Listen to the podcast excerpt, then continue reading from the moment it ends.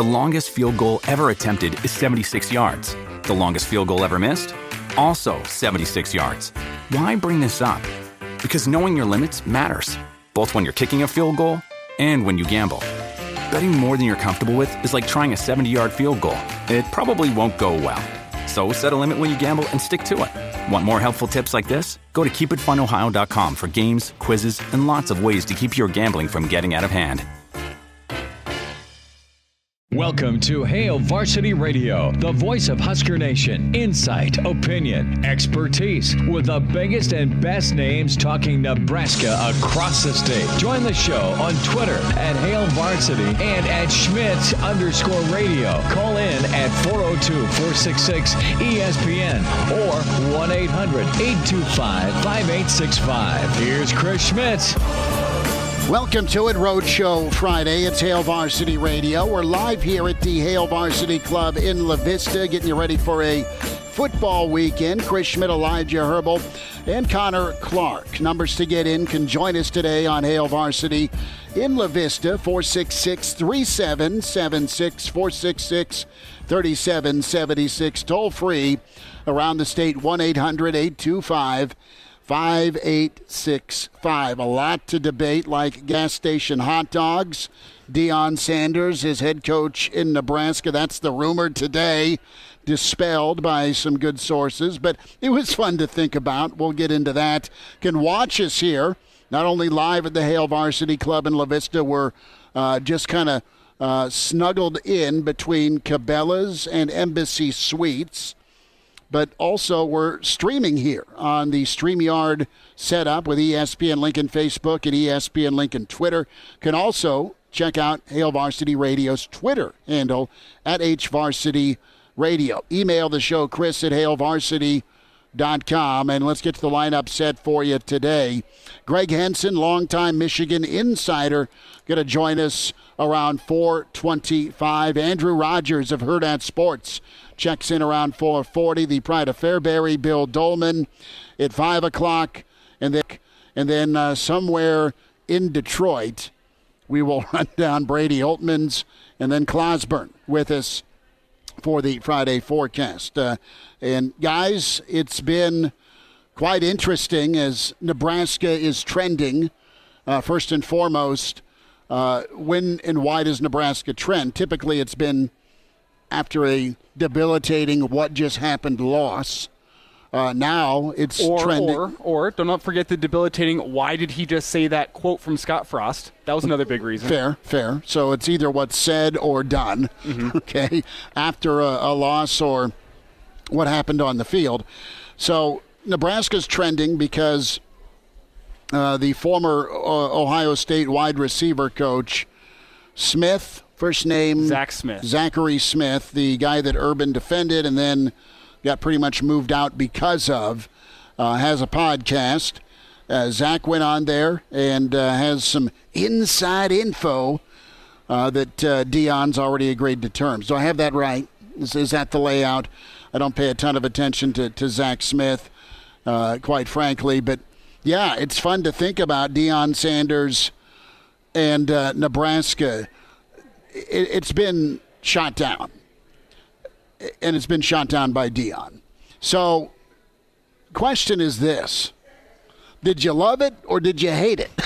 Because Deion's the second name this week. There was some smoke around Gary Patterson for about 24 hours, fellas. We'll get into a little bit of the game, but this carousel is quite fun to talk about, honestly. And man, you think about two monster brands, Nebraska and Coach Prime. And so far, so good in year two for him at Jackson State. Does that translate to Big Ten? I think it'd have been cool to watch. I think he could probably do well. But I'm thinking if Deion Sanders makes the move, and when Deion Sanders makes the move from Jackson State, it's probably uh, just a little bit east to an Auburn uh, or somewhere in the SEC, uh, Florida State. I just don't know the, the, here's the scales that I'm staring at. It's it's the the brand that Deion totally respects and gets of Nebraska. So that's the the, the name and, and wow factor that would probably be intriguing to him. Uh, and then there's the vicinity in recruiting and, and where Deion spent most of his life, and that's the South. Either in Texas as a high school coach, a great player at Florida State with the Cowboys, right? Uh, obviously, he was with the 49ers, and then uh, also Washington but and, and, was great in Atlanta. I would think Georgia Tech could be a natural fit as well, or Auburn. And who knows if Deion's ready to move on from Jackson State right now. But it was kind of fun while it lasted. And well, Deion and Mickey tag team in top 10 classes. My, oh my, that could have been fun. And, and we'll see. Uh, we, we have a little bit of time yet before this uh, impending announcement actually happens with where actually Nebraska goes with their head coach. And I think the question of the day is this Zach Smith guy. It's his podcast, Minus Two Sports, which is a an interesting, maybe fitting podcast name for some of this guy's history. But um, he essentially the question is is he doing this in order to, to build up his podcast, making a story out of nothing so the Husker fans tune in and go, wow, this is, this is awesome, awesome news, build up the numbers? Or does he actually have an inside scoop? Does he actually have a source? And uh, Connor, do we have the audio pulled? Are we allowed to play this today?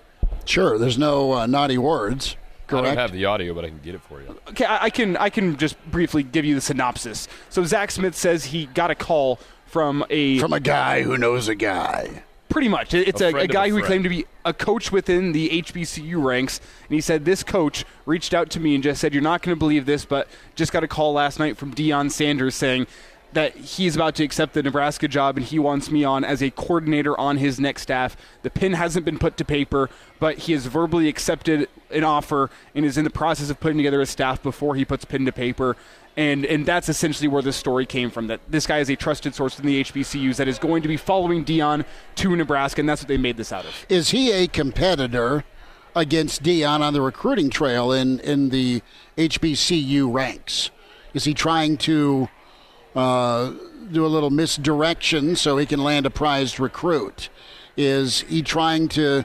Is this come from Auburn? Mm. Right, so there can be some urgency to make a move and let's get going here. Let's throw in Nebraska will react. and Nebraska uh, has reacted. Nebraska has has reacted. And uh, yeah, what's what's the, the motive other than Deion super intriguing? Mm-hmm. But yeah, I again, I come back to your point. What's the motive? Why is this coach calling up Zach Smith. And based on the tone I got, I don't think who willingly calls up Zach Smith. Well, I don't think Zach Smith pulled this out of his you know what. I don't think he pulled it out of nowhere based on his tone and how he presents this. I do think he actually got a call from somebody. I do believe somebody actually told him. Now the question is. Why would they release this to Zach Smith? I don't think they're reaching out to Zach Smith to make him a part of the staff that doesn't make much sense to me. And maybe I'm wrong there, but that seems like an absolute PR. Aside nightmare. from his off the field uh, issues, uh, on field, the guy was really good. I'm not condoning or excusing. I'm saying uh, when it came to, to coaching and recruiting, Zach Smith was incredible. Or, but, but you can't hire that guy nor be around that guy. Or, or the other question is, is so again back to the motive is this coach reaching out saying, you know what, Zach Smith, I like you. I know you're trying to build up this podcast. Let me give you a scoop to get you some inside knowledge. Or is this, as you said, another HBCU coach trying to pull the rug out from underneath Deion Sanders and give himself some leverage? That's where I'm, I'm, I'm trying to decipher where this is coming from. Or is it 100% legit? Is it just, you know what, I'm friends with Zach Smith here's an inside knowledge. I don't even know you have a podcast, man. Um, I don't think you're going to go shout this to the wind. Let's just have a, a, friendly conversation about what I know, what I'm hearing. I know you love college football, and oh, wait, you have a podcast and now you're releasing this to everybody. I didn't know that. I don't know what the backstory is here, but all I know is there is some sort of motive to, to release this to a guy like Zach Smith, and I'm not sure that that takes away from the credibility of the story, but it does raise some question marks as to, you know, what the hell does this mean? Hmm. It means that Nebraska is ready for movement and well, an announcement. well, and, and, and the Deion Sanders name, when you dive into it, there is a lot of excitement around that name if, if Deion is He's guy. a good old school coach. Old school coach. And I said this a few months ago about Urban, and I am not on Team Urban Meyer whatsoever. But my, my defense for Urban as being, yes, this guy should be at least considered as a Nebraska coach is the fact that if you're a high school player, if you're a guy who's in the transfer portal, if you're a guy who's happy at a school and you pick up your phone and you see, hey, it's Urban Meyer calling, you pick up and it's the same story with Deion Sanders. If you're happy no matter what, if you're in a commitment, if you're, say, Dylan Raiola going off to Ohio State and you get a call from Deion Sanders saying, hey, I, bud, I want you at Nebraska. Me and Mickey Joseph are going to go balls to the wall to get you to Nebraska. You're going to pick up that call and you're going to listen to what Deion Sanders has to say because it's Deion. It's prime. Everyone knows Deion Sanders. Everyone knows the results he's had down at, at uh, Jackson, me, Jackson State. State. I was going to say Georgia State. Knew that was wrong. Down Jackson State, everyone's seen the results, and everyone knows.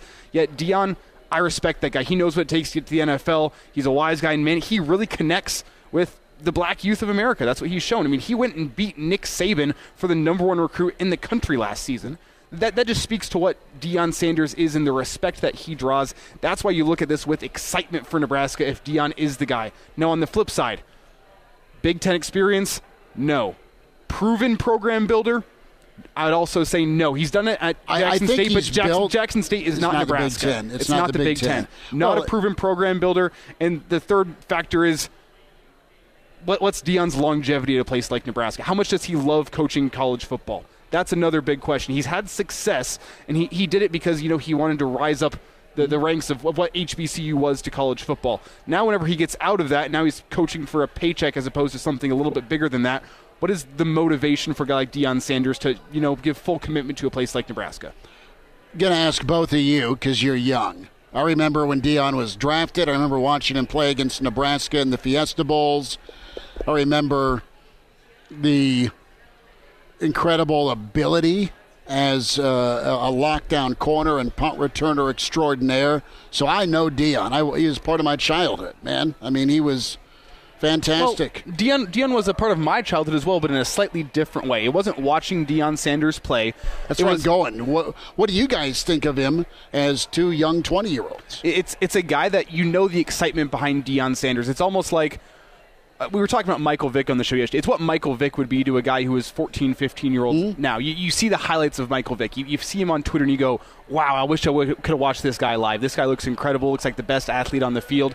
That's what I thought of as Deion, but for the most part, I saw him on NFL Network.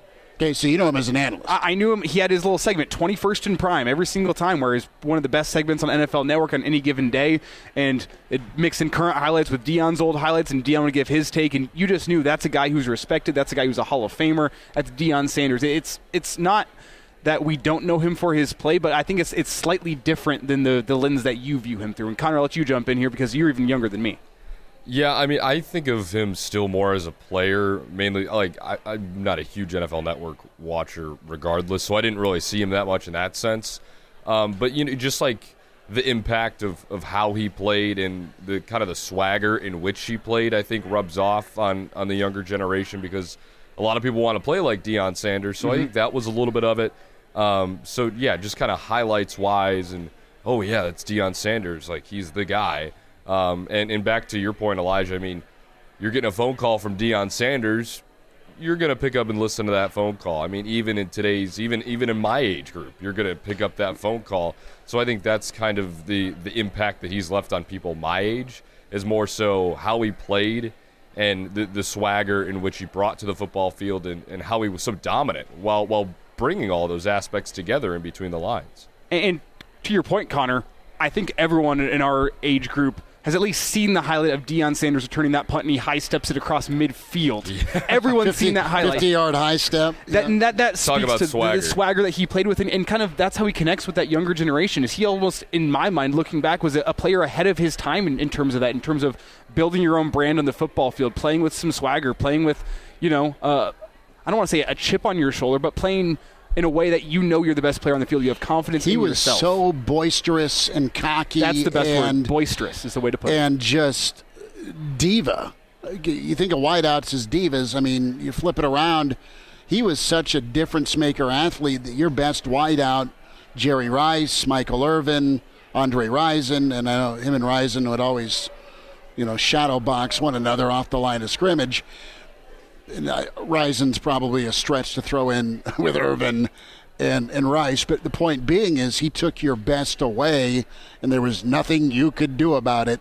And and for as loud and brash as he was, dude, he delivered all the time, every time on Sundays. And then you, you flip it over. Bo Jackson was the first two sport stud and what could have been with Bo if he doesn't get hurt against Cincinnati. Well, Deion was in uh, every fall classic playing for Atlanta, or he'd go have a, a run at a batting title uh, with Cincinnati or San Francisco. I mean, so his baseball career was was not as impactful as Bo's, but man, you knew where he was, where he returned a punt and hit a home run. They did a 30 for 30 on it, for God's sake. And not many people can do that. Yeah, the, the, the, the week of Deion. But no, I listen, this is fun to chat about, fun to think about, and a name that has been out there, but you never really took seriously uh, until maybe you're still not taking seriously, but it's there and it, it just kind of underscores where you're at. Let's talk for a second here. We got about a minute here. We'll dive in with Greg Henson in a little bit as well on Michigan, Nebraska. But, you know, you look at Mickey from an experience standpoint, the, the, the, the hesitation for some on Mickey is experience as a head coach.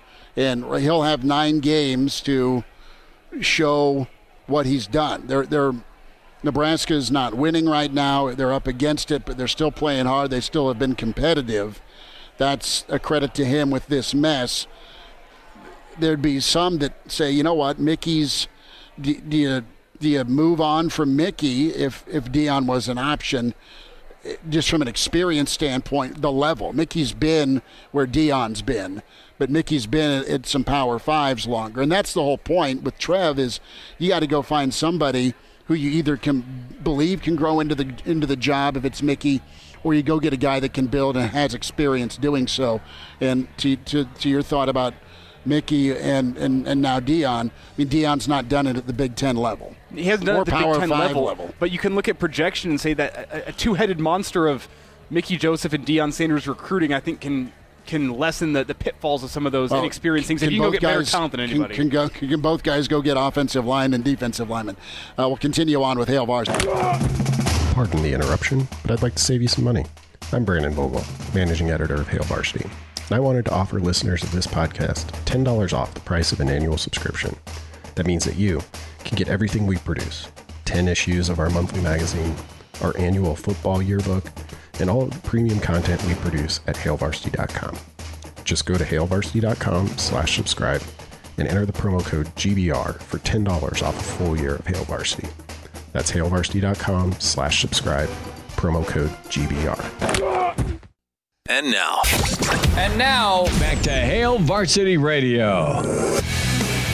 Back with you at Hail Varsity Radio. We're here at the Hail Varsity Club in La Vista, just snuck in between Cabela's and Embassy Suites. We are on the air here in Omaha on ESPN Omaha 590 till 530 till volleyball coverage. We welcome in Michigan insider Mr. Greg Henson back with us. Follow him at Greg Henson on Twitter. Uh, Chris Schmitz, Elijah Herbold, Connor Clark, as uh, we get you ready for uh, tomorrow's point spread. Uh, great teams cover. Remember that uh, mantra. Greg, what's a good word, man? Uh, thanks for jumping on. How are you doing? I think you're muted, partner. Uh, I'm old. there it is. Now we're good. There we we go. gotcha. Hey, I was good gonna say, see you, I man. unmuted it. I'm not stupid. so let me tell you something. I'm gonna put I'm gonna put in a request Okay. to call this "Hail to the Victors" radio. Let's do that. No, no, can't do it. Can't do the it. top part of the logo. Can't do it. I, I, I can still remove you from the stream if you go too far down No. this road. I worked for him. I, lo- I love him. We're going to be nice. Uh, but uh, no, hey, great season this year for Michigan. But you, you've covered sports, man, for a number of years in, in monster markets, and, and you got to love a good coaching carousel. That's what Nebraska's a part of. Today's wild, crazy rumor was Deion. That's been dispelled. Uh, two days ago, two days ago, it was uh, Gary Patterson. We've heard the Aranda. Listen, uh, your, your immediate reaction to the thought and possibility of a Deion Sanders in Lincoln.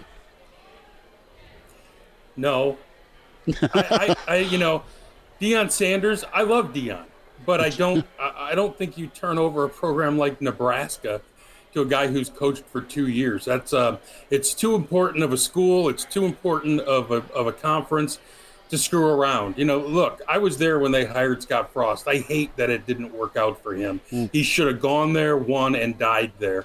And mm. it's just like with Harbaugh at Michigan. It, you know, when it was tenuous, whether that would work. I, I think there's going to be a number of other coaching guys that will pop up for you guys um, once it's time to hire a coach. I like Bronco Mendenhall. I saw him mentioned. I have him here in Virginia. Good dude. Um, really laid back, though. Like, not a fiery type coach, but I think he'll win.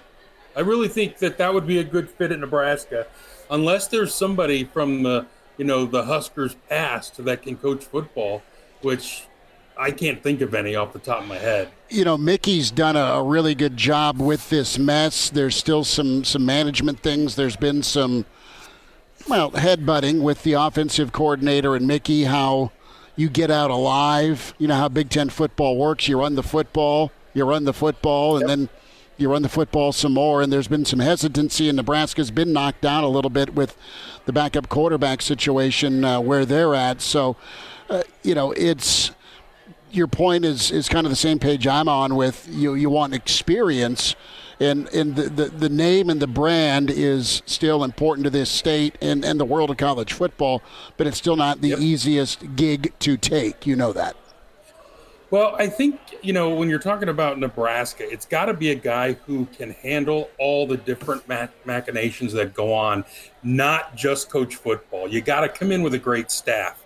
Bronco Mendenhall or somebody like him would come in, immediately stabilize the program. And I don't know where your thoughts are on Bronco, but I, I really talked like a lot about him, and, and I think he's good. I think he's good. Yeah, I love him. He was here in Virginia. I was sad to see him go, and the program definitely take, took a step back. But you need a guy who's going to come in and keep the, all the factions at bay. And that Nebraska is very similar to Michigan when Harbaugh came in. They screwed Rich Rod because – Rich Rod wasn't a Michigan guy, and he came in and he was just not a good fit. I think he would have won if they would have left him alone. They did the same thing to Brady Hoke. Brady Hoke was a weak, weak head coach who, you know, really couldn't control his own athletic director. And and I think that's going to be important for whoever comes into Nebraska because it's a big job, it's a big brand name, and and it can win again if it's done correct. What happened with Frost? What's the scoop there? How could Just, he go from being a 12, a 12 and 0 coach to a dummy?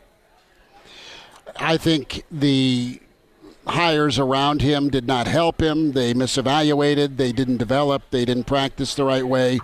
And uh, then I think you just got overwhelmed. And I don't know that you put the work in. That's my short synopsis.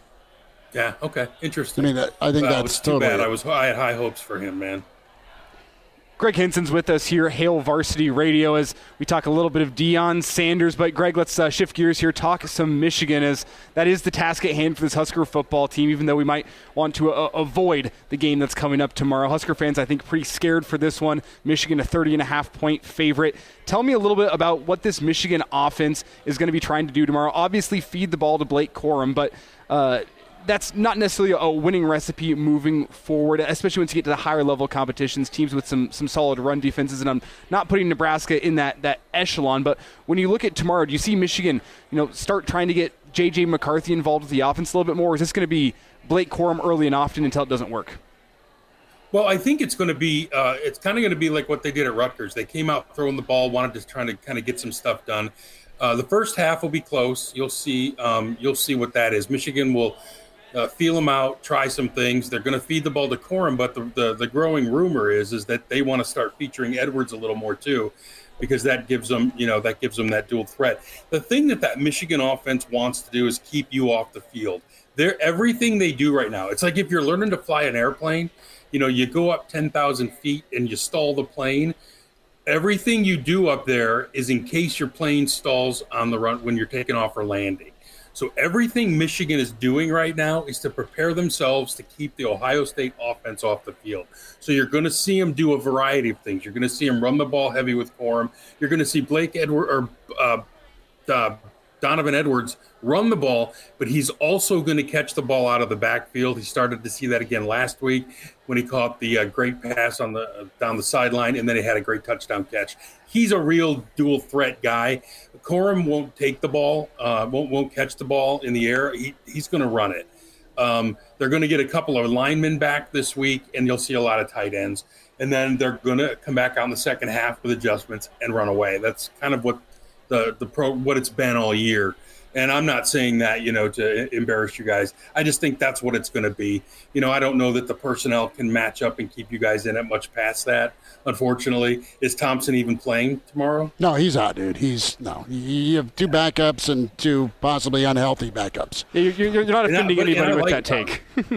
I, I think Gage has been good. Connor, you got something, bud? Yeah, I was gonna say too because the Michigan offensive line has been just so dominant the past two years, really. At this point, how big of an emphasis has that been for Michigan's success this year? JJ McCarthy's been a good quarterback, obviously, but how much has that offensive line play helped the offense really open up this year? Well, it's funny because most programs don't get rolling until they get offensive linemen. When Harbaugh got here, the class before he took the job, there was one tackle, just one. And you know, you take five, six linemen every year. So he is just now in a position where he can redshirt some hogs and put 40 pounds on them before they have to play. When he got here, he was playing freshmen and sophomores on that offensive line. He had nobody else. And that's what I think will happen at Nebraska when they start to turn it around. You'll see linemen come in, get redshirted, and then they start road grading when they get older. And I think this is the um, the culmination of what they've put in. They, they won the Joe Moore Award last year, and this damn line might be better because of the transfer at center. They didn't have to rush a, a redshirt freshman in this year, and they put Olu in. And next year, Greg Crippen will be a redshirt sophomore and ready to take over. So I think it plays a huge part, and I think it's why uh, I keep saying to myself, I think Harbaugh's finally got this thing going. I don't know that they're at Ohio State's level yet. Maybe running the ball, we're going to find out. I don't. I know they're not at Georgia's level, but they're in the top three to six somewhere, three to ten somewhere in there, and it's because of that offensive line. They will they'll punch you in the mouth. I mean, last week they were very physical with Rutgers, and there were two backups in, and then Trevor Keegan, the left guard, left the game late, so we're going to find out if he's playing. But luckily, there's six or seven of them who will play. Michigan insider Greg Henson's with us here on Hail Varsity Radio. And Greg, let's flip this around to the, the defensive side of the ball, and particularly the defensive line. That's where I'm particularly scared for this game tomorrow. They have some freaks on that defensive line. Mazi Smith is an absolute monster from what I've seen from him, both weight room videos and on the field. And Nebraska's offensive line is really the, the weakness of their team. Tell me a little bit about what that, that Michigan defensive line likes to do and how it opens up what Michigan does defensively. Well, it's fascinating because Mazi is another kid who sat on the bench for two and a half years and just lifted weights and, and got himself in shape. Now he's probably going to be drafted, but he could come back for another year, two years, I believe, if he wanted to. Um, here's the difference between this year and last year. Last year, you knew Michigan was going to get pressure on the edge. Now you don't know where it's coming from. It can come from the edge, it can come up the middle, and that I think makes it more difficult because last year you had to watch Hudson Ojabo, and the middle didn't get much push. This year, it's coming from everywhere. I mean, Sainristil is a, is a, a nickelback who's got sacks. You got um, the linebacker Michael Barrett. You got you know Junior Colson. They're sending pressure from different locations, which will make it tougher on quarterbacks.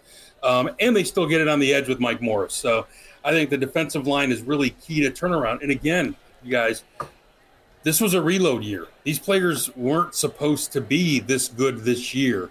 Um, they're all young. I think the only one who leaves next year are the two are Mazi and Mike Morris, and Morris is going to go early, and so is Mazi. So um, again, it's it's just they, they got it humming to the point now where they can plug guys in, much like Ohio State can, much like USC can, Oklahoma, much like Nebraska used to. When someone left, they would just throw guys in, and it would work out. So um, the, the, the back half of the defense is playing really well too, especially um, the corners. Uh, that they're undersized, but man, when they get burned, they fix it. The adjustments Michigan's defense makes in the second half. Uh, I don't know if you've seen some of these stats, but they outscored their opponents the last four games like 130 to eight or something or nine.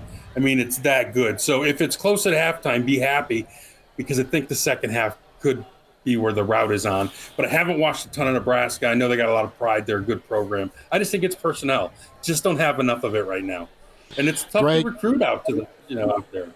Greg Henson's with us, Michigan Insider. Uh, there's the theme: build, develop, plug, and Michigan's been able to do that. Harbaugh's had eight years and uh, they are poised for another playoff run. Greg, we'll do this uh, sooner rather than later. Uh, thanks again for jumping on, and, and we'll uh, wrangle you here as we get closer to Big Ten championship. I, I see it. Uh, our, Isn't that our, awesome? our cameras, our cameras are Here, not picking it up. You know, make sure they don't flip. They don't. Turn it off. make, make sure they don't flip the schedule. We were supposed to be out in Ann Arbor the 15th to see you this year of, of October. They flipped the schedule. So soon we will be out in Ann Arbor. Brother, be good, and we'll talk soon. Thanks for the time today. Thanks, guys. There he is, uh, Mr. Michigan Insider Greg Henson, Hail Varsity. Andrew Rogers up next. He's in his 30s, but sounds like he was born with a stogie in one hand and a brew in the other. Now, say my name. It's Schmitty on Hail Varsity Radio. I got the body of a taut, preteen Swedish boy. Back with you, it's Hail Varsity Radio here at the Hail Varsity Club. Chris Schmitz, Elijah Herbold, Connor Clark, Andrew Rogers in from Hurrdat Sports. And what a what a day! I mean, the What a day. The smoke is uh, just swifting in the atmosphere with with rumor mill, man. And Thank uh, goodness, right? We we've talked our our, ourself on the ledge about Coach Prime, and then off the ledge Yeah. with with Coach Prime. Bill Doleman uh, coming up, and then the infamous Klosber next hour with the forecast. But uh, hey, it's never dull in the no, no, and you know it's great because it gives a lot of people a positive outlook into the weekend, right? You have a lot of names surfacing. Aside It- from the game. Correct. It's the, it's the elephant in the room, right? What you're trying to avoid talking about, and the inevitable coming this weekend. Uh, Michigan, one of the most complete teams in the Big Ten, and, and in my opinion, the most complete team. I see them taking down Ohio State in, in a few weeks, but yeah, it's a it's a tall task for Nebraska this weekend. Well, it's not to say it's impossible though. You, you see- you're calling it the inevitable To cover or to win? I. That's the thing. your, great money, your money or mine. You're right. We'll just take Connor's money. Any given Hey. week in the Big Ten, Northwestern just about took down Ohio State. You know last what? week. And I, I, I'm with you You here, Elijah. act of God weather. you know, I, I'm really though with Elijah because it, every season there's that one game It is- that it- Nebraska's not supposed to compete in, and here they are, Losing one by score one away. yeah, exactly. I hate to be the bearer of bad news. I don't think that's going to happen this weekend. I don't think so either. Uh, I don't. I don't think so. We'll, we'll get to the forecast eventually. Yeah, let, but- us be straight. The the scare or disinterest for Michigan very apparent against Rutgers last weekend. Mm-hmm. 17 14 and a half. At one point, Rutgers led that thing 14 to 10. Good defense. Schiano absolutely knows how to keep it close with Harbaugh. They did the last two years, and then the second half happened. Greg Henson, our Michigan insider, wanted us to kiss his yellow M on his on his on his zip up. He's like, "Kiss it, kiss," you know. And I just no, we're not doing that. But he's uh, really plugged into the program. But it's been a story of, dare I say, patience with Harbaugh.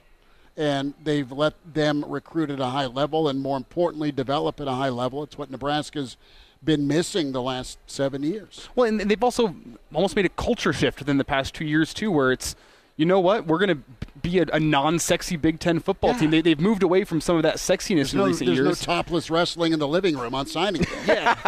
you know what? They're just going to be a hard-nosed Big Ten football team, and they're like, going to let the results come. And by leaning into that, it's really turned into the results we've seen the past couple of years, where they're a college football playoff contender year in year out. Two years in a row. Andrew Rogers with us. Andrew, give us uh, folks uh, know and see you on social media and, and your your hits uh, with Hurrdat. Uh, but just if folks are just catching you for the first time on Hail Varsity Radio since August, kind of give folks a, a heads up what you've been up to and and some of the content you've been rocking. How long? How much time do you guys have? Like we a have lot, a little bit. six minutes, and then the gun goes off. right. exactly. Uh, a lot. Yeah. There's been a, a huge push into the podcast and, and radio entity for Hurrdat Sports. Coming soon, Coffee and Cream on Hail Varsity Radio. Uh, we keep saying that, but we promise it's actually coming soon. And, uh, And for folks that are wondering, okay, that's what I that's how I like it in the morning. You'll really like it in the morning a little more. Uh, well, especially because Damon Benning's going to be paired with me, and uh, I know this town goes nuts for DB. He was even in Springfield yesterday, and there was a platoon of people that went to this little small barn, and uh, it was packed to the brim. And DB was talking. I. I don't remember what he was talking about, but he could talk about selling sweaters at the local store, and people would show up and listen to Damon Benning. Well, I I love the setup you guys have too, where it starts out with, I mean, my morning as well, coffee and cream, followed up with the morning dump, and then Benning bites some cereal. You never then- know; those could alternate. Though morning dump could be first. You, you really never know. Uh, Benning bites, though. w- In technicality terms, that comes first. Then it's coffee and cream. Then morning dump, and then it's the sports six pack in the evening. It- of course, not when you're driving. When No. you're chilling on your back patio in 30 you know, degree weather. The, the old liver needs a six pack every night. yeah, exactly. Maybe in the morning too. Who knows? Well, it dep- depends uh, what the score in the Husker game is, what time you start that drinking. Right. And you can find those podcasts wherever you get your podcasts, Apple, Spotify, and that's where we'll live until coffee and cream comes to fruition. Launches. What are you feeling tomorrow? We were batting this around. What what's a, a win for Nebraska tomorrow? And I'm not talking the mother of all upsets. What's a win Yeah. aesthetically, perception wise? At least so Sunday morning comes around, recruiting world, college football world can look and say, "Hey, great effort." You know, I think it's focusing on what didn't go right against Minnesota. There was that point to where people sat at home and said, did Mickey and the coaching staff make enough adjustments quick enough in order to be a, a big threat in that football game? And it didn't seem like they had a great turnaround rate there. Now it's a lot, like, like I said, it's a daunting task to go up against this Michigan team. You got to stick with what you know. You got to stick with what the Big Ten knows. Commit to the run game in this, especially. I know Mickey it was pushing that uh, in practice this week, but commit to a process. Don't quickly abandon it if it's not going right right away. It, it probably won't. Uh, but if you stick with that and you eat the clock, time is your best friend in this game. Uh, you know, we talk about the turnover margin all the time too. Uh, they're never on the positive end of that. If, if you can find a way to maybe Get even at least. yeah, yeah, get even, and then you know. The magic number is four on the ground, right? You know, just try to st- stress for four yards a carry, and uh, when that's not working, you know, craft up a unique game plan to uh, attack the passing game. Uh, you know, no Casey Thompson, as everybody knows, so uh, I'd be interested to know if it will be a Purdy Smothers thing this week, or if it will lean one direction or the other. Uh, you know, 50-50 in, in reps this week during. But that's what they said too last week, and we didn't see that. No, what they got to do is bottle up that first drive, fellas, against Minnesota, and live there. Can you live there with some short passing, with some quarterback run, and and be effective enough? Purdy was that little lateral passing game. Smothers when they let him had had some nice tosses downfield. You have some athletes to, to get involved if you're Nebraska. I think also too giving your defense breathers in this game is of great importance. We saw last week that it was three and out after three and out, and they're on the field uh, in a minute and twenty in game time. And I know that's not actually you're on the field back in a minute, but sometimes you're pretty close to that number. And against a team that runs the ball as much as Michigan and that can be even more physical up at the line than than you probably are, eh, you can't go three and out offensively and expect your defense to put up a fight.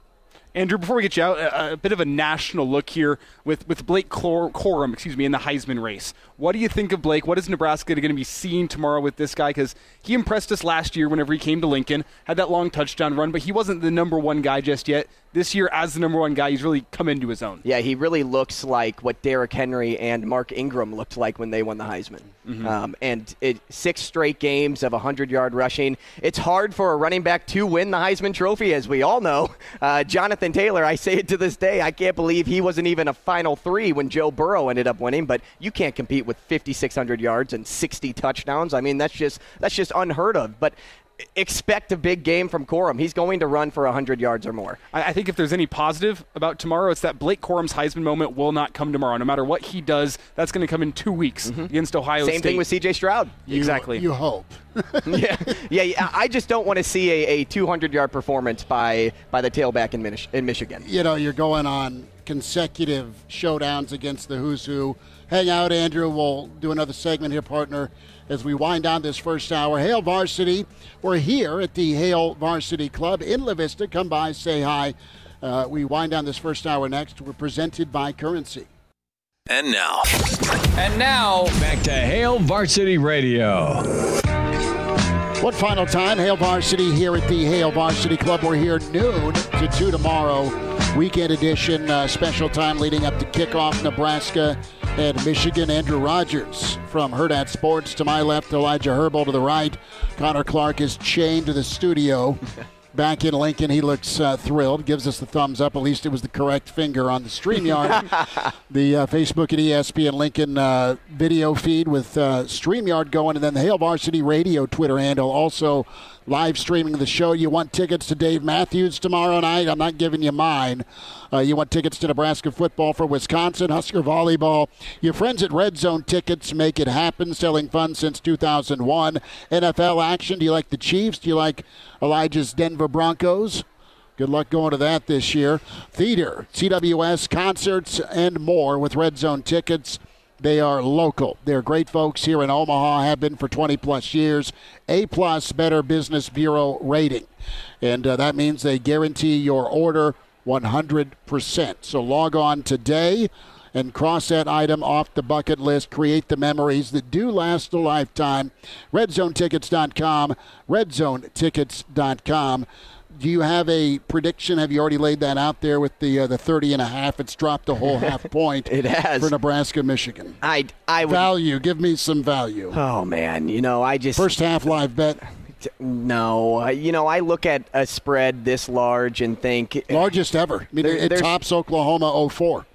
Uh, four touchdowns, like four. Plus, you, you really you're think closer to you really think that they're going to beat you by four touchdowns, and and you know maybe they do. At Michigan, though, as you guys had already alluded to, they've had more than just one close game this year against a team that they You probably know how should have blew you know how it happened though, throwing the ball. well, but the thing with the Mich- Michigan team is they're not an explosive offense. Like it, it comes down to their defense if they want to cover a 30 point spread. I'm not saying Michigan can't go score 30, but if Nebraska goes and puts up 17 points, 20 points on them, that's an almost impossible line for how their I'm not offense seeing 50 operates. points. Yeah, the, the Wolverines. Th- No, They're a, a slow, steady team that's going to beat you with five, six runs, five, six yard runs down the field.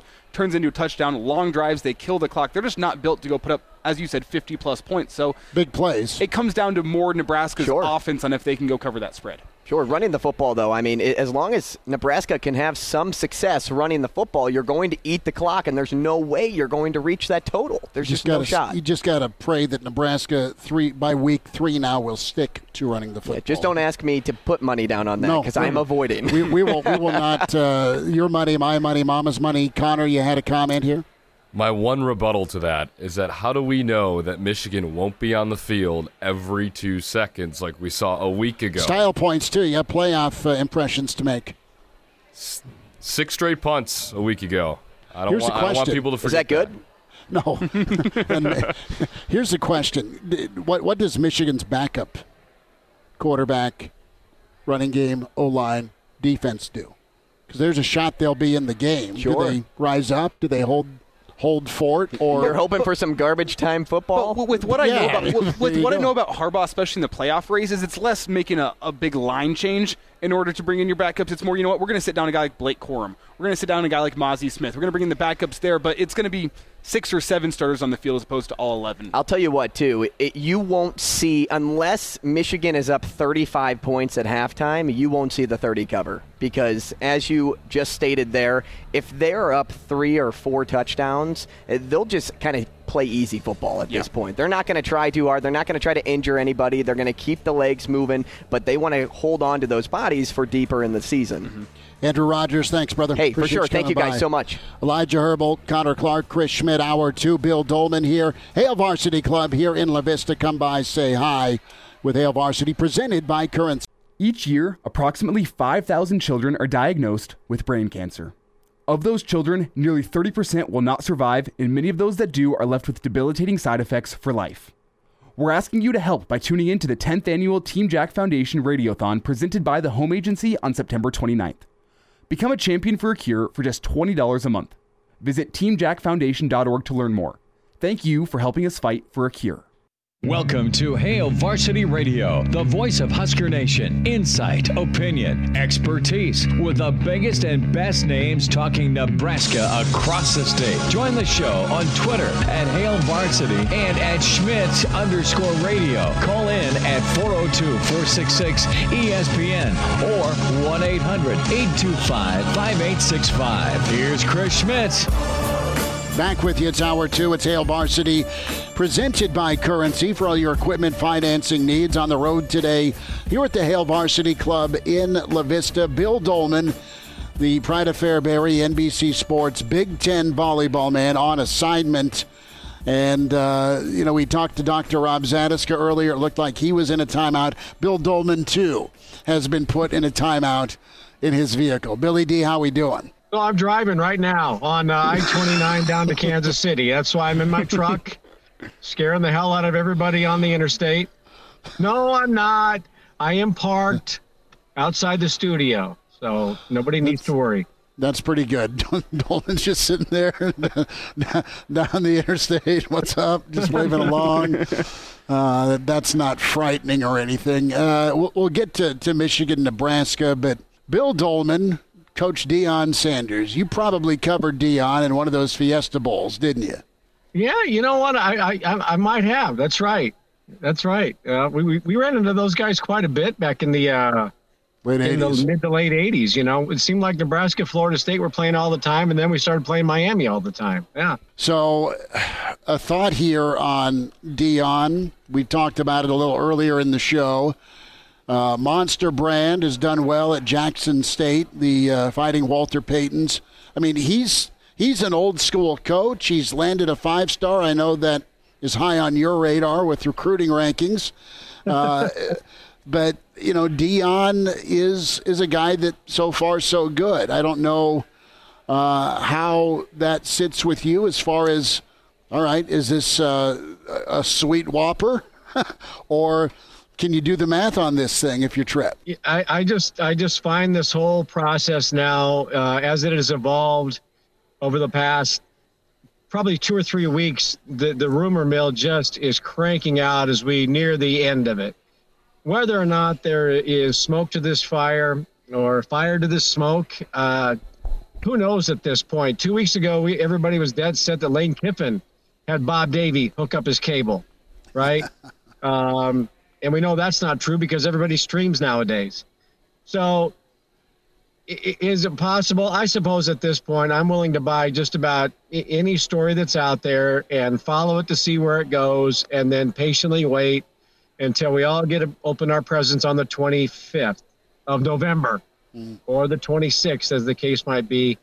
Um, certainly, that would be as splashy a hire as any institution could possibly make if you were able to land Deion Sanders. And and why wouldn't it? That doesn't it, it completely makes sense, doesn't it? Deion Sanders to Lincoln, Nebraska. Actually, I think it probably makes more sense than Lane Kiffin, um, because I think that Deion has probably played or coached in more games in the North than Lane Kiffin. Uh, I, I don't know. It's it's a fun story for the day. Everybody's blowing up that it's this uh, Zach Smith is that the same guy that was the assistant coach at Ohio State? That was one in the same past tense. Staff? Yes. Okay, so uh, I, I did look and, and see that that website. I think you always have to kind of consider, you know, the the logistical sources, not just the source.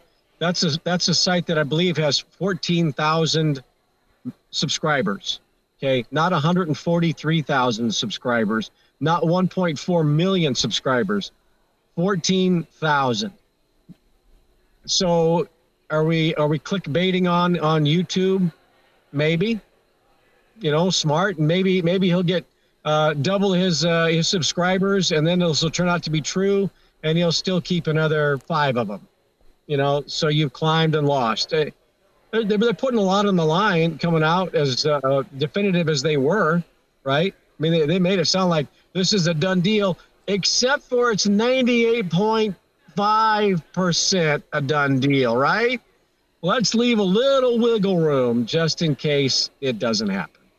Yeah, Bill, that's where I was going to go next. It was you kind of hit on it here over the past 90 seconds or so. The source and Zach Smith. I'm sure he does have connections in the coaching world, but as you said, this could also be a play to try to get his his podcast some more listeners, some more subscribers. Everyone knows Nebraska fans are going crazy for the coaching search news right now. So let's go talk Nebraska coaching search, make a story, and see how many listeners we can get. That's a possibility. But I also go, yeah, he's a guy who does have connections, especially uh, around you know Ohio State and people formerly connected to Ohio State, and I'm not going to go any further into that. But where I wanted to go, just an overarching theme, is Trev has kept his cards pretty close to his chest from a, a, Nebraska point of view. Do you think it is more likely that if we do get rumors out there that turn out to be true, that they're going to be coming from outside Nebraska, like a guy like Zach Smith?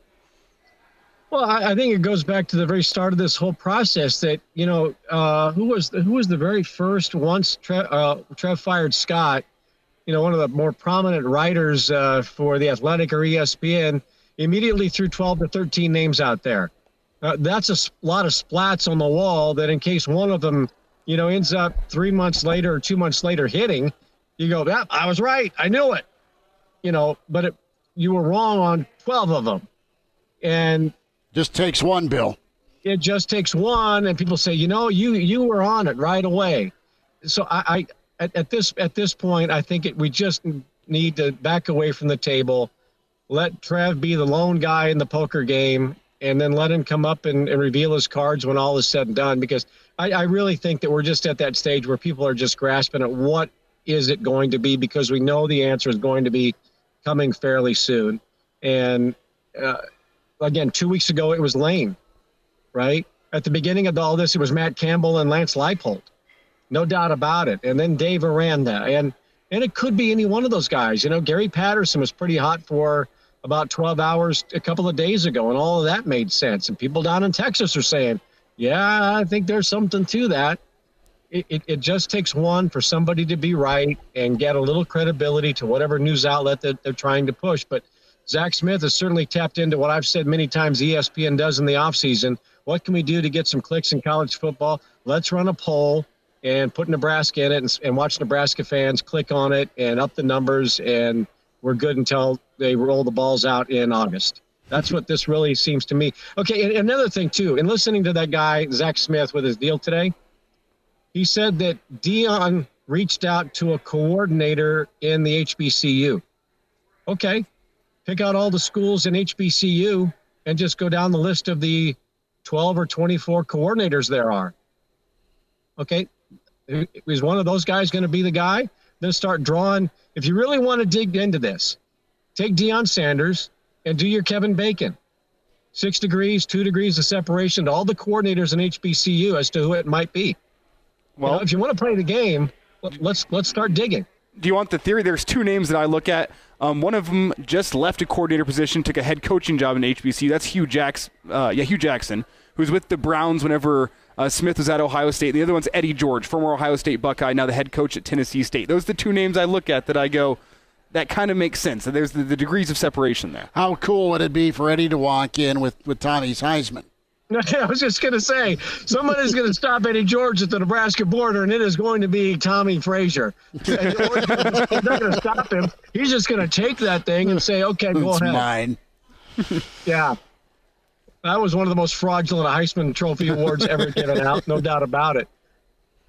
Bill Doleman's with us. Right. You're playing the game well, though. I mean, if, if people want to throw it out there, okay, then take it the next step. What are the connections to Deion? Who might it be? Who wouldn't make sense? And you're right. Maybe it is Hue Jackson, but why would he go to Nebraska to be a coordinator when he's a head coach at one of the most prestigious HBCUs or well known in the country? I, I, I don't know, but that's the, that's how you you play the game to start to see where these uh, rumors could go, and I'd start making connections to Deion to make see if it makes sense. Bill Doleman's with us on Hail Varsity Radio. Bill, I want to shift gears to this weekend in Michigan, one of the biggest spreads, if not the biggest spread in Nebraska history, underdog wise. I know we talked earlier this year about how Nebraska likes to keep things close and they keep you interested throughout the season, no matter what the circumstances are it feels like this weekend may be a little bit different. Your thoughts on that spread and how big it is, and what type of chance Nebraska has to maybe make it respectable? Well, I'm, I'm a little surprised Michigan is that big of an underdog at home against Nebraska. Uh, I thought that they uh, might be a little closer. But you know, Vegas knows. So, uh, but you know, I, I think Mickey comes out um, and uh, they run the wishbone, and I think it throws them completely off. And uh, you know, Nebraska is able to cover the their the spread. Right? They're is gonna that how win this is supposed to play 42-21? out? Huh? Are they going to win 42-21? Just an outright butt kicking. Okay. well, I think I think Nebraska has Nebraska has a chance to cover. Let's just say that.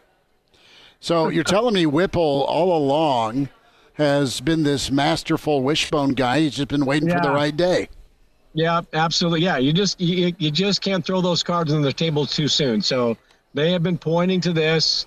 Uh, I, think you will see, uh, uh, you know, Yant in the fullback spot, and uh, Gabe Ervin's healthy now. They've been pointing about the, the turf toes okay. Uh, yeah, I, I think this is when we unveil the wishbone. Absolutely, we could we could we could see what Mickey would have done had he been a, uh, an Oklahoma Sooner wishbone quarterback. Well, the thought bubble. Why not?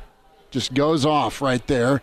Mickey and the Wishbone in Ann Arbor. Why not? Bill Doleman with us as he's getting ready for Big Ten volleyball tonight. Hail Varsity Radio Roadshow Friday. We're here at the Hail Varsity Club. And uh, Bill, uh, speak on this interesting dynamic. It's been a topic this week with Mickey and Whipple. Uh, it just doesn't seem eye to eye right now. And uh, this is the third game now where you're going to need to, to run the ball. And uh, we'll see if uh, the, the crotchety OC complies. Yeah, you know, I, I remember that quote that Whipple had uh, a few weeks ago that maybe he's better when he's not very nice. Shall we just paraphrase, right? We all know what he said, um, and that he's better when he's, you know, that. And, but but maybe that's not a really good way to operate when you're the offensive coordinator to a guy trying to get you know the head coaching job and it, maybe just you just want to play nice to run out this this the season and and do it on a positive note and and and just try to have some harmony. I think the last couple of weeks the post-game press conferences have been a little uncomfortable. Mickey did something about it after the oklahoma game when he made the change at defensive coordinator and at this stage you, you can't make that change in the the oc position. Not that i'm saying he wants to but it, it does not seem harmonious in listening to Mickey after the games against, uh, I've already forgotten who Nebraska's played. So, yeah, th- this just seems like a foregone conclusion to the relationship that I'm, I'm guessing there won't be any signing of yearbooks once the year is done. No, you know, best friends forever, stay in touch. Have a cool uh, summer. That kind of thing. uh, I, I just, I just don't get that sense, and that's kind of unfortunate. This, this should have been much more of a all for one type thing, given all that they've been through since the uh, the Georgia Southern game. Uh, and, and you just don't get that sense. You just get it's it's coming to an end. They're gonna they're gonna separate in three weeks, and everybody's anxious for the news as to what's going to happen with Mickey and everybody else. And we're still a couple of weeks away from that. Bill Doleman's with us here on Hail Varsity Radio. And Bill, it's a simple question, but it, it's a tough answer. What does a successful result for Nebraska look like against Michigan on Saturday? Well, I think it's going to be just like it would have been back in 1997. Uh, you know, if the two teams played, Nebraska would have won that game handily, and I think you know that we've been waiting for this moment to prove it. Maybe we haven't done it in the last couple of meetings, but you know, doggone it, why not now? Why not go shock everybody at the big house and pull off the big upset? Prove once and for all, 25 years later, that Nebraska was definitively the national championship team, as we all know. And that's why I think Nebraska, in honor of the 25th anniversary, will win it by 25. To win by Put a 25, lot of thought into that. to win by 25, Nebraska needs to do what though? Offensively, defensively, Get in a fight in the tunnel and have their best guys suspended. It's one Uh, way. Score 25 more points. I love Thanks. the optimism. Thanks, I Bill. love it. Bill, last I'm never, last thought. I'm never going against my big red, especially when it comes to Michigan and all that we had to live through back in '97. So uh, th- th- there's going to come a day when we are going to prove it once and for all, definitively, and we can just move on from this one, and then the next one, and we get to Black Friday, and then we all get to open our presents on the 26th. About a minute here on the topic of Trev to end it. You think he's just sitting back, feet on the table, giggling at, at this wild speculation? no, no. I, I think that was being done about 20 years ago during the four-year case of the flu. I, think before things got out of hand and blew up, I think that that guy was probably doing that just a little bit, enjoying watching Nebraska fans twist and reading what was in the media. I, I don't get that sense at all with Trev. And, you know, and I, I kind of wonder has he had his guy all along? You know, he said this is going to how it's, how it's going to play out. We all believe at this point that USC had Lincoln Riley probably wrapped up shortly after they made the move on Helton, and that they just waited for the season to play out. And after Oklahoma was done, a four hours later, boom, Lincoln Riley's their head coach. That did not materialize, you know, in the last couple of weeks or couple of hours before they made the announcement. You just can't do it in a job like that with the amount of money we're talking about. And is it possible that when Trev made his move in September, and dare I say, started making the move a year ago. Mm-hmm. You know, he knew he was going to have to do something like this. That maybe he has had his guy, and all the speculation is going on. Trev's just been holding a steady hand, knowing what he had planned and knowing what he needed to do, and maybe it's it's fallen into place the way he wanted it, and he's just been showing a lot of discipline and leadership and until the job is finally finished and the name is announced. Bill Doleman. Bill, have a great call tonight. Thanks for a few minutes today.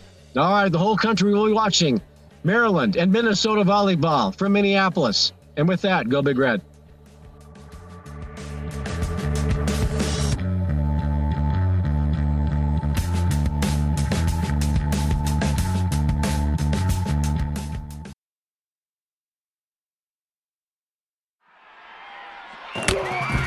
Like what you hear? High quality radio and podcast is part of what we do at Hail Varsity. Hey, it's Chris Schmitz with Hail Varsity Radio, and I wanted to offer listeners of the Hail Varsity Radio Show podcast $10 off the price of an annual subscription. That means that you can get everything we do 10 issues of our monthly magazine, our annual football yearbook, and all the premium content we produce at hailvarsity.com. Just go to hailvarsity.com backslash subscribe and enter in the promo code GBR for $10 off a full year of Hail Varsity. That's hailvarsity.com backslash subscribe, promo code GBR. And now. And now, back to Hail Varsity Radio. Back into it, Hail Varsity Radio Roadshow Friday here at the Hail Varsity Club in La Vista. He is in Detroit on his way to Ann Arbor. Brady Oltmans staff writer with HailVarsity.com and magazine. Detroit, have you had the pleasure, good sir? I have actually. I've been to Detroit once, but I haven't been outside of Detroit, so I'm a little excited to to get to the big house. The big house, of course, 100 plus thousand uh, has been called Country Club from time to time, but they have uh, they got a real deal, man. They got a real program, a real head coach, and some fascinating lines of scrimmage. Brady, let's get into the search and slash evaluation because that's a little more interesting than than Saturday at two thirty. Uh, what, what's your feedback slash reaction been to, to Trev and, and how this thing's proceeded here as we get closer to the finish line?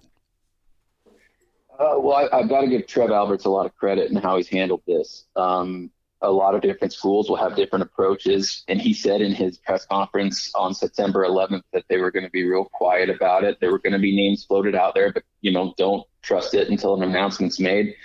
And they've they've done great. I mean, they've done enough where candidates from the outside that are coaching right now feel comfortable speak or comfortable interviewing for the job and doing everything they can while not being you know seen as an enemy of the state wherever they're at. Uh, and he's done right by by Mickey Joseph. I think he's he's given Mickey a fair shake at it and trying to get the head coaching job. And you know whether they decide to go that route or not, I think there's no indication through the administration or anything that would like be a, a a black cloud or a smudge mark on Mickey's resume or reputation.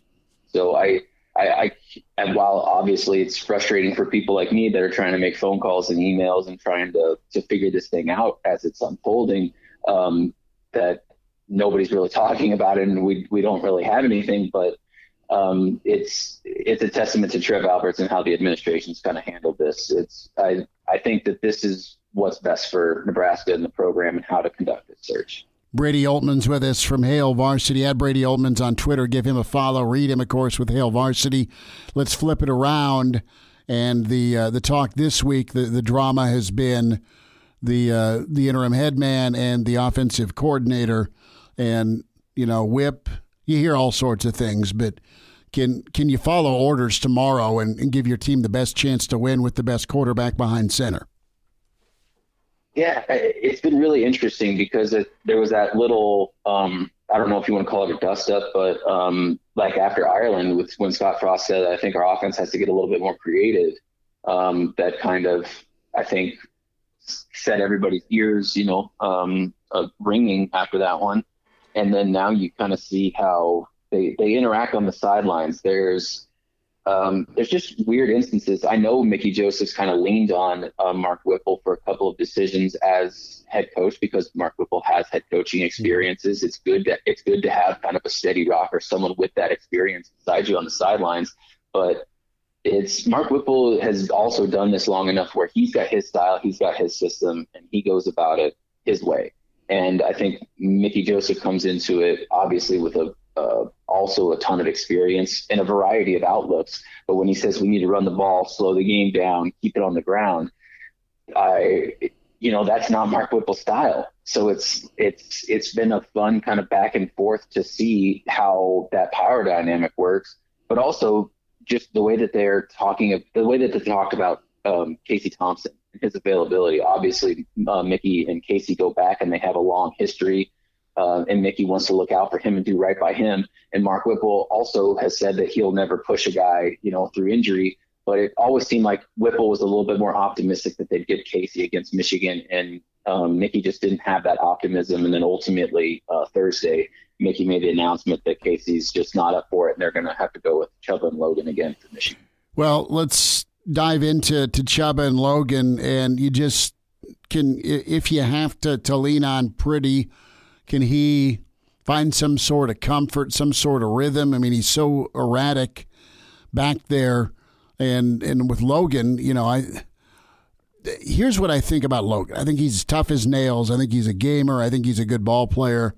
Logan Smothers runs on third and five last weekend if he's not dinged up. I think he's been nursing something I don't know that for sure, right? I don't have an x ray in front of me, but just from a mentality standpoint, he's the last guy that's going to bail on contact and running with the football. So, but he's, you know, when you take the leash off him, let let him just go get in in rhythm, do or die. Let's not, you know, throw caution to the wind. You got to put some points up and put some uh, a drill together. He performed pretty well. He just didn't get some help around him. Yeah, it's really interesting because I I wonder how much it impacts. They in Whipple's system, he doesn't really. I mean, they get guys out in space and they want to allow athletes to make plays if the opportunities present themselves. But it's clearly not meant for a scrambling quarterback. It's not meant for a guy to go around there. Of course, Casey Thompson is one of the most reluctant scramblers you'll ever see. Um, at least this season, he has been. Um, but I also wonder if part of it is um, who, how much weight does Mickey Joseph's word carry this week in the quarterback decisions? Uh, they said that they would evaluate through practice, but also take in game consideration. Obviously, Logan performed better than Chubba against Minnesota, but they want to see Logan practice better and push himself a little bit better in practice.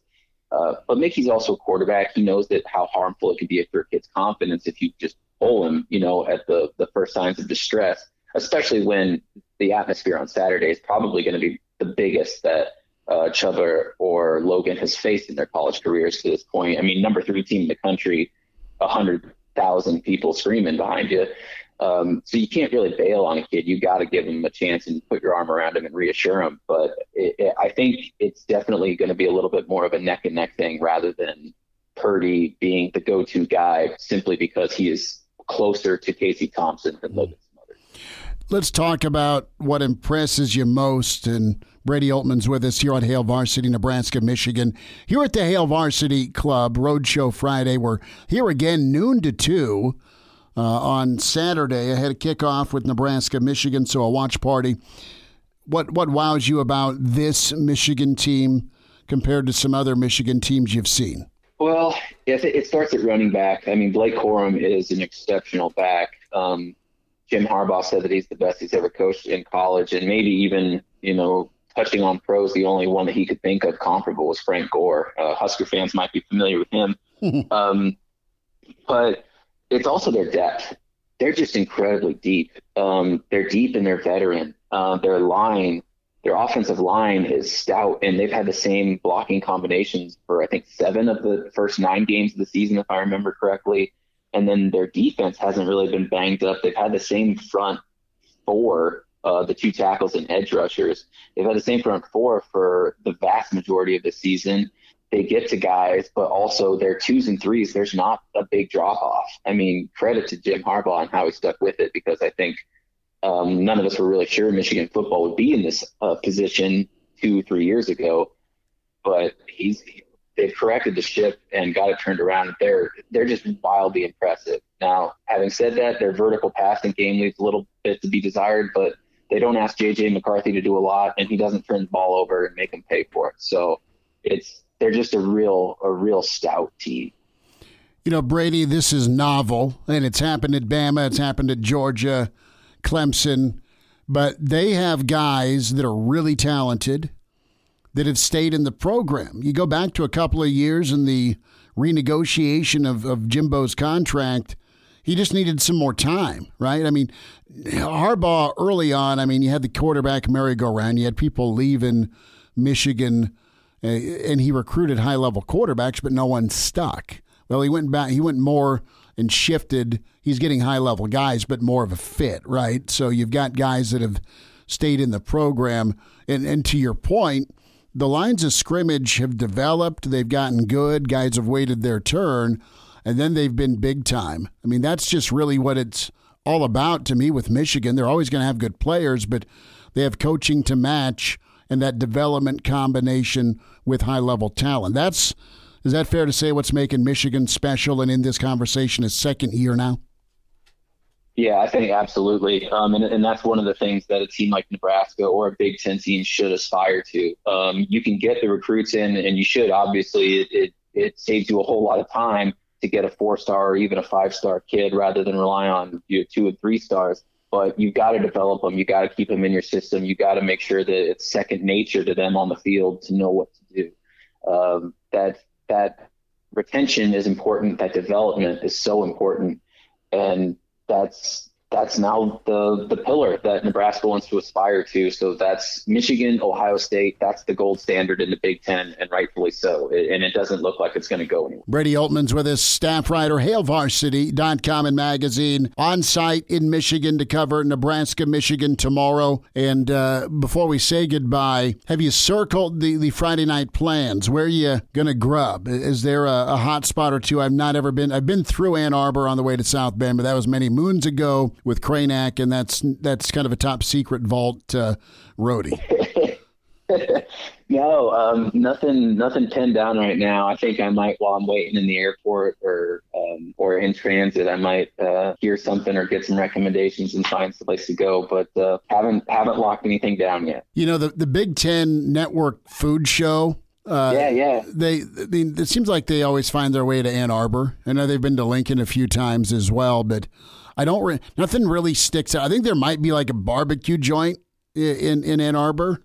Maybe not. Maybe a diner or something. But you know, should be all right. I've been to Detroit a couple of times and Old Tiger Stadium many many moons ago. Uh, but. Ann Arbor, Ann Arbor would be fun. Uh, producer Elijah was thinking about going, and then the the line persuaded him to stay home with me. well, and the the weather doesn't look particularly pleasing uh, this weekend either for it, but that's that's why you play the game. It's football weather for a reason. Are you a stocking hat guy or hooded sweatshirt guy? Are you going to do a pregame video again with the words "Let's ride"? uh, no guarantees on the "Let's ride," but I'm probably going to be rocking uh, a beanie, a beanie or something. But I am a big I've I've switched from hooded sweater to crew neck sweater. Ah. That's that's that's been the big shift for me professionally. That, there we go. And uh, Voges is like, absolutely. He's nodding in approval. Love it. Brady Oltmans, HailVarsity.com and magazine uh, on site. Read his uh, reaction with Nebraska, Michigan. Brady, take care. Thanks for a few minutes. Yeah, no problem. Anytime.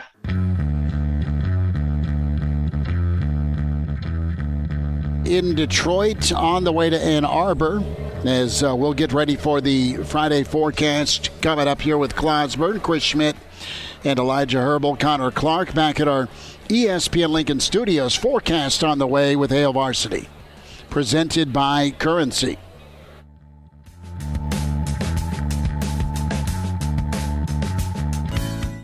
And now. And now, back to Hail Varsity Radio. Thanks for hanging out. Hail Varsity Radio. We're presented by Currency. For all your equipment financing needs, go Currency. Chris Schmitz, Elijah Herbold, Connor Clark back at our ESPN Lincoln Studios. Don't forget, Hail Varsity Club tomorrow in La Vista, noon to 2. We're here ahead of Nebraska and Michigan. Cranack, myself, Connor, and Elijah will be riding shotgun here on site. We'll talk to Sharpie and, of course, uh, get uh, thoughts from Mr. Brandon Vogel. Reminder to get buckled up. One of every three fatal crashes in Nebraska involves an alcohol impaired driver. Why take chances? If you drink, don't drive. A message from the Nebraska Department of Highway Safety Office. Without further ado, let's uh, get to uh, the Friday forecast. The imaginary and red wearing Clausburn joins us. Claus, how's your week? Well, it's been pretty good, uh, but I'm on my way right now to the Missouri River because I heard Dave Matthews was in town and I need to check the excrement levels. So let's see how quickly we can do this. Claus, Claus are you going to the show? Because I'll see you there tomorrow night. I will not be, uh, as I do not need a contact high at this point. Connor, have you heard that, that Dave Matthews Band story? That's from your neck of the woods. That's a Chicago story. Have you heard that one? I don't think so. Where the, the Dave Matthews Band bus emptied the uh, the porta potty right into the Chicago River. Well, yeah. that's essentially what the Chicago River is anyway. So speaking no of music, I am hearing nothing but but NFL films music, and uh, I can hear John Facenda's voice in my head, but I can barely hear Christopher and Elijah. Thank you, Claus, for that. Uh, so, long and short, um, this will be my 15th Dave Matthews show since 2000. And uh, going with the pharmacist Jeff. Can't wait to see uh, the show. First, though, football to talk. Let's dive in. Uh, Purdue at Illinois, minus six and a half. Uh, let's start it off. Elijah, what do you say? Well, Purdue and Illinois, it's a battle between two not likes. Illinois likes to battle. They like to, you know, hand the ball off to Chase Brown, really pound the rock, whereas Purdue is going to air the ball out. I actually kind of like Purdue in this spot against Illinois. I know Illinois' After offense Iowa, is great. huh? After Iowa, something about Purdue tells me they're not going to string together back-to-back good perform- or bad performances like that. I think Jeff Brohm's a good coach. I don't like them to win, but I do like them to take Illinois down to the wire. Give me Illinois 28 and Purdue 27. I'm around that neighborhood with you. I think Illinois uh, solidifies the West, but it's going to be tight. Uh, 28 24, but a cover by the Boilers. What do you say, Connor? I like how important this game is for the West Division. I agree it will be close. I think Purdue covers. I don't think they win. I'm going to go Illinois 27, Purdue 24. Claus, the Illini or the Boilermakers? Well, I was trying to research this game, and I came across an article about an online fight between uh, the Purdue student body and the Texas student body over their drums. Apparently, uh, Purdue has a big bass drum, and Texas has Big Bertha. Now, Christopher, I know you have a soft spot in your heart, Big Bertha, after all the nights she got you through after striking out at the rail in college. but I have to give the edge to Purdue in that one. And I'll give Purdue the edge in this game. I think it's an upset. Purdue 28 and Illinois 24. Down to Waco we go. Baylor minus two and a half. Kansas State, man, they were right there against Texas, and the comeback fell short. Two fumbles by a quarterback we all know. I'm going to start off here. I think Baylor starts to kind of right the ship. I think K State plays and plays well, but doesn't get it done. And I think Baylor gets it handled by a field goal, 30 to 27. Uh, Elijah. I don't like whenever we came into this with the exact same score for the exact same team. I also had You, Baylor you 30 took care of it last one. night. Oh, in, in, in our Thursday and beer bet, I, I Football, did, yeah. yeah. But no, we had the exact same score here, and I'm usually I change it up, but I'm not going to do it because I do think Baylor also gets a three point win. They cover against Kansas State, and uh, it's nothing against Kansas State. I just do really like this Baylor team at home. So 30-27 Baylor. Connor. I think Baylor wins as well. I'll go Baylor by a touchdown, let's say 34 27. Claus, uh, Waco, or the Little Apple? Well, I agree with all three of you. I think this is going to be a pretty good game, pretty close game. And I know Baylor hasn't had the year they were wanting to have, but if there's one thing I know about the folks in Waco, it's they'll rally behind a leader. And I think Dave Aranda is a pretty good leader, especially one named Dave down in Waco. took me a second. I'll change my, I will change my score. I'll say Baylor 31 and Kansas State 28. Oh, that was a hand grenade when it took me a second. Especially named Dave. oh, we're going to go down to Starkville, Georgia, at uh, Mississippi State. This is uh, this is my heart versus my head, but we love the pirate here on the show. It's been so good to us. I'm going to just say Mississippi State scares the heck out of Georgia. I want to say upset. I can't do it, but I will say cover. And uh, Georgia 28, Mississippi State 21. Elijah. Will Rogers with that Mississippi State offense, he's, he's something special. I do think they're going to put some points on the board against this Georgia defense. Not many teams have been able to do it this year. I think uh, Mississippi State is able to. I don't think they get a win. I, I think they are going to scare the living bejesus out of Georgia, though, in this one. Give me Georgia 35, Mississippi State 31. Okay, so even a little bit tighter. Connor, what do you think? I'm not very sold on Mississippi State like you two are, and I'm even more sold on Georgia after last week. So I'm going to go, I'm going to be bold here. I'm going to pick Georgia to cover 37 20. Come on, Connor. It's a, it's a letdown spot. That's exactly it. Right after the Tennessee game. That's more of this math for me, anyway. Claus, what happens here? The Pirates strike again, or does Georgia keep on Georgia-ing? Well, I think it's kind of ironic that Georgia's playing a Mike Leach coach team. I, I took to calling them the Craig Jameses after the way last week they killed number five Hooker's uh, Heisman campaign. so I think it's a letdown game, too. I'll take Georgia to win but not cover 31 and Mississippi State 24. Down to Austin we go. TCU unbeaten. TCU in the playoff. And old Bevo at seven and three, six and three. They moved to seven and three. And Texas, good football team. Uh, TCU has been living a charmed life, and they've made their own breaks. I think the setup's there, and I think this is where TCU falls. I think Texas uh, wins but doesn't cover. It's a touchdown ball game, 42-35. Uh, give me Texas over TCU. As you said, I also think TCU is living a charmed life. I think they're a very good football team. I don't think they're a great football team. I don't think they're a college football playoff uh, football team, and therefore I think they're going to slip up at some point. I think that is this week. I think Texas beats them and covers. Give me Texas 35 and TCU 24. Connor. I got Bevo and the boys down in Austin. I think they win 28 24, so TCU gets a cover. Claus, what happens here down in Austin?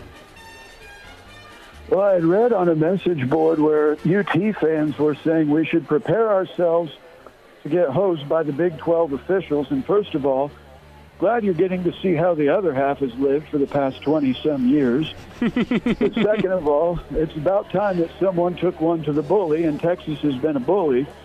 And if there's anyone who probably had to learn how to deal with bullies from a young age, it'd be a fella named Sonny Dykes. So I'll take TCU 28 and Texas 24. We'll come on back to end the forecast. Nebraska, Michigan on the way with Hail. Miss us? Come here, brother. Give me a hug. Bring it in for the real thing. We're on call for you. Catch the podcast at hailvarsity.com, the ESPN Lincoln app, or download them on iTunes. Saddle up, partner.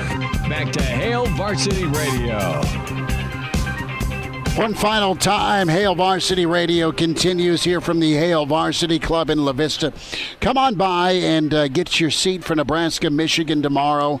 Kickoff 2:30 ABC, and we are here for the weekend edition from noon to two. Myself, Elijah Herbold, Connor Clark, and uh, we are ready to go to see if Nebraska can, uh, well, make a game of it. Guys, let's, uh, without further ado, crank up the music get back to the forecast. Nebraska will, I agree with what Greg Henson, our Michigan insider, said earlier. I think it's a little bit of hope going into half and then too much Michigan.